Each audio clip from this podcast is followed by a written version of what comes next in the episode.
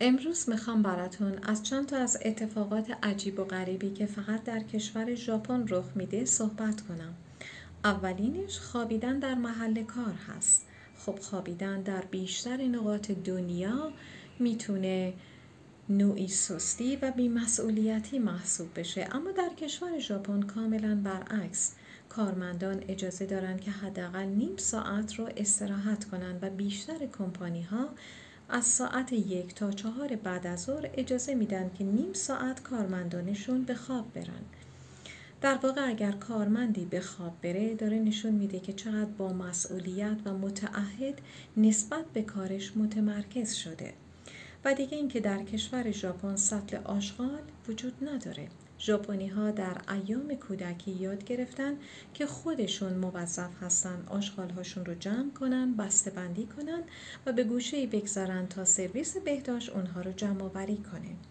این کار نه فقط به لحاظ فرهنگی براشون خیلی مهم هست بلکه حتی به لحاظ سلامتی رفتار ایمنتری هم هست.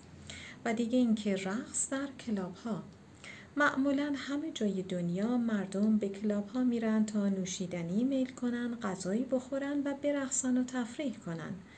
اما اگر در ژاپن شما وارد کلابی شدید که مساحتش حدوداً 65 متر باشه اجازه رقصیدن به شما نمیدن پس یادتون باشه اگر خواستید برقصید و تفریح بیشتری کنید بایستی وارد کلاب هایی بشید که از 65 متر بیشتر باشه و دیگه اینکه بستنی در کشور ژاپن به راحتی آب نمیشه. علتش هم این بوده که در سال 2011 وقتی کشور ژاپن با سونامی شدیدی مواجه شد کشورش دولت مردانش تقاضا کردند که محققان چاره ای بینداشند و محققان بعد از تحقیق و بررسی متوجه شدند که یک ماده شیمیایی در داخل توت فرنگی وجود داره که وقتی با خامه ترکیبش می‌کنن در واقع باعث میشه که بستنی به راحتی ذوب نشه و حتی طعم و ماندگاریش هم حفظ کنه.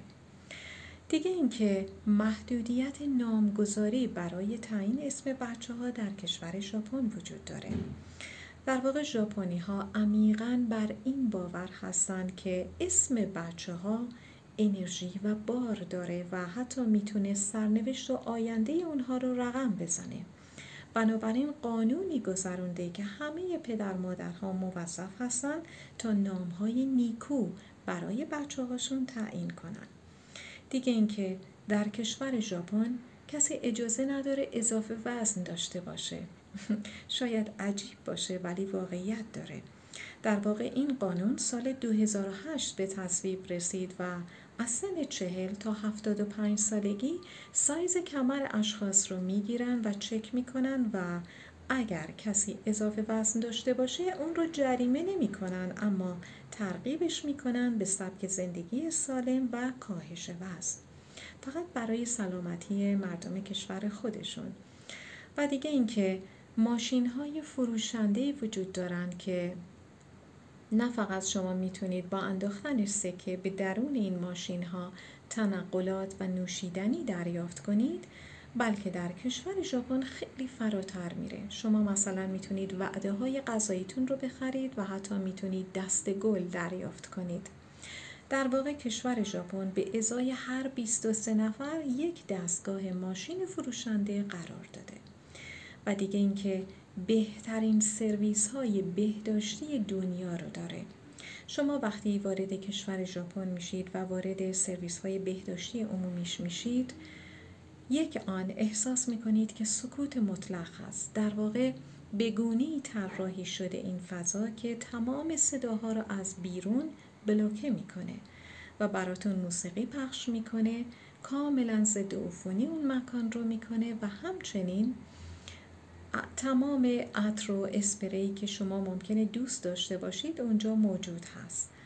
و دیگه اینکه حتی نشیمنگاه سرویس بهداشتی خودش اتوماتیکوار نه فقط ضد عفونی میشه و حتی شما می‌تونید دکمه ای بزنید که باعث گرم شدنش در فصل زمستان بشه حتی باعث میشه که بالا و پایین هم بشه. و برای خودشون خیلی عادی هست. اما برای اشخاصی که برای اولین بار به کشور ژاپن میرن چیز عجیب و غریبی هست. دیگه اینکه در کشور ژاپن حمامی وجود داره به اسم حمام نودل.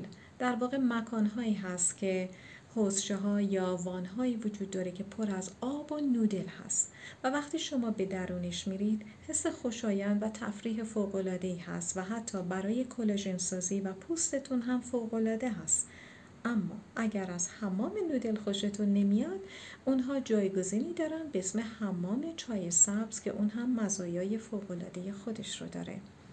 و در نهایت اینکه های عجیب و غریب شکلات کیتکت در کشور ژاپن موجوده شکلات کیتکت از اون شکلات های محبوب سراسر جهان هست که حتی در ایران هم موجوده اما در کشور ژاپن تفاوتش این هست که شما می‌تونید شکلات کیتکت با طعم ذرت بوداده، سیب زمینی شیرین و حتی سس سویا دریافت کنید. خب امیدوارم که لذت برده باشید. متشکرم.